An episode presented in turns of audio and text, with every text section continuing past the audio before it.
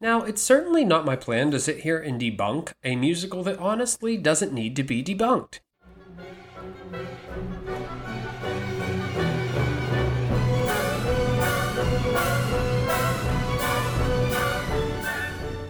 Hamilton is a musical masterpiece. Lin Manuel Miranda's Hamilton is built on Ron Chernow's sound research. Anyone who wants to sit back and criticize Miranda's justified artistic license has clearly never tried to write a rap musical about history. But there was one character whose role, strength, and resolve seemed to be downplayed, for in glamorizing Hamilton and Burr, for that matter, we lost a little bit of Eliza. So, Elizabeth Schuyler Hamilton was the wife of Alexander Hamilton, whom she met in Morristown, New Jersey during one of the Continental Army's shitty winter camps there. She was born in the same year as her husband in 1757. Eliza herself was from the prominent New York Schuyler family and daughter of Revolutionary figurehead and later U.S. Senator Philip Schuyler.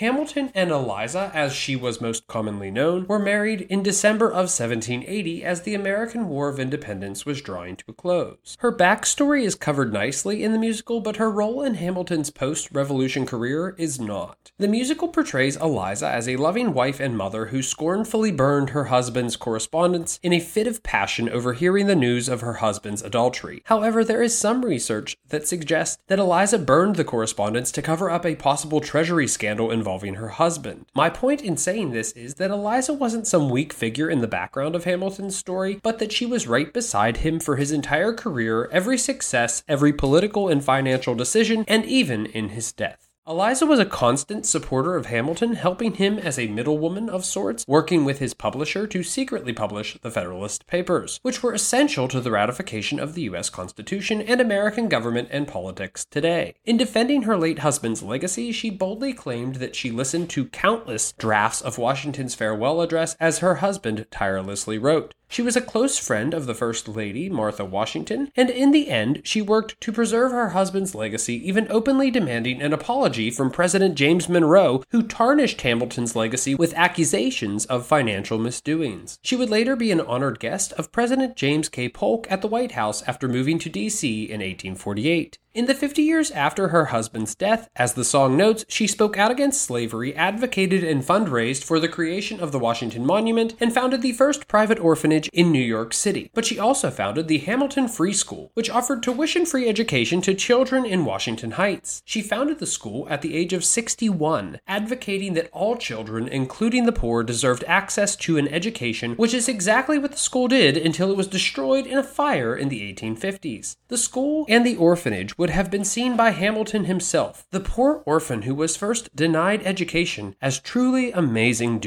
Eliza's story will always be overshadowed by her husband's, but her life was one of true goodness. Unlike that piece of shit we covered in the last moment of the margins, she advocated for those in need, those born into less fortunate positions. In essence, she advocated for her husband. She provided new hope and opportunity to those who didn't stand a chance. She may not be what I would call a great woman, but she was undoubtedly a good one.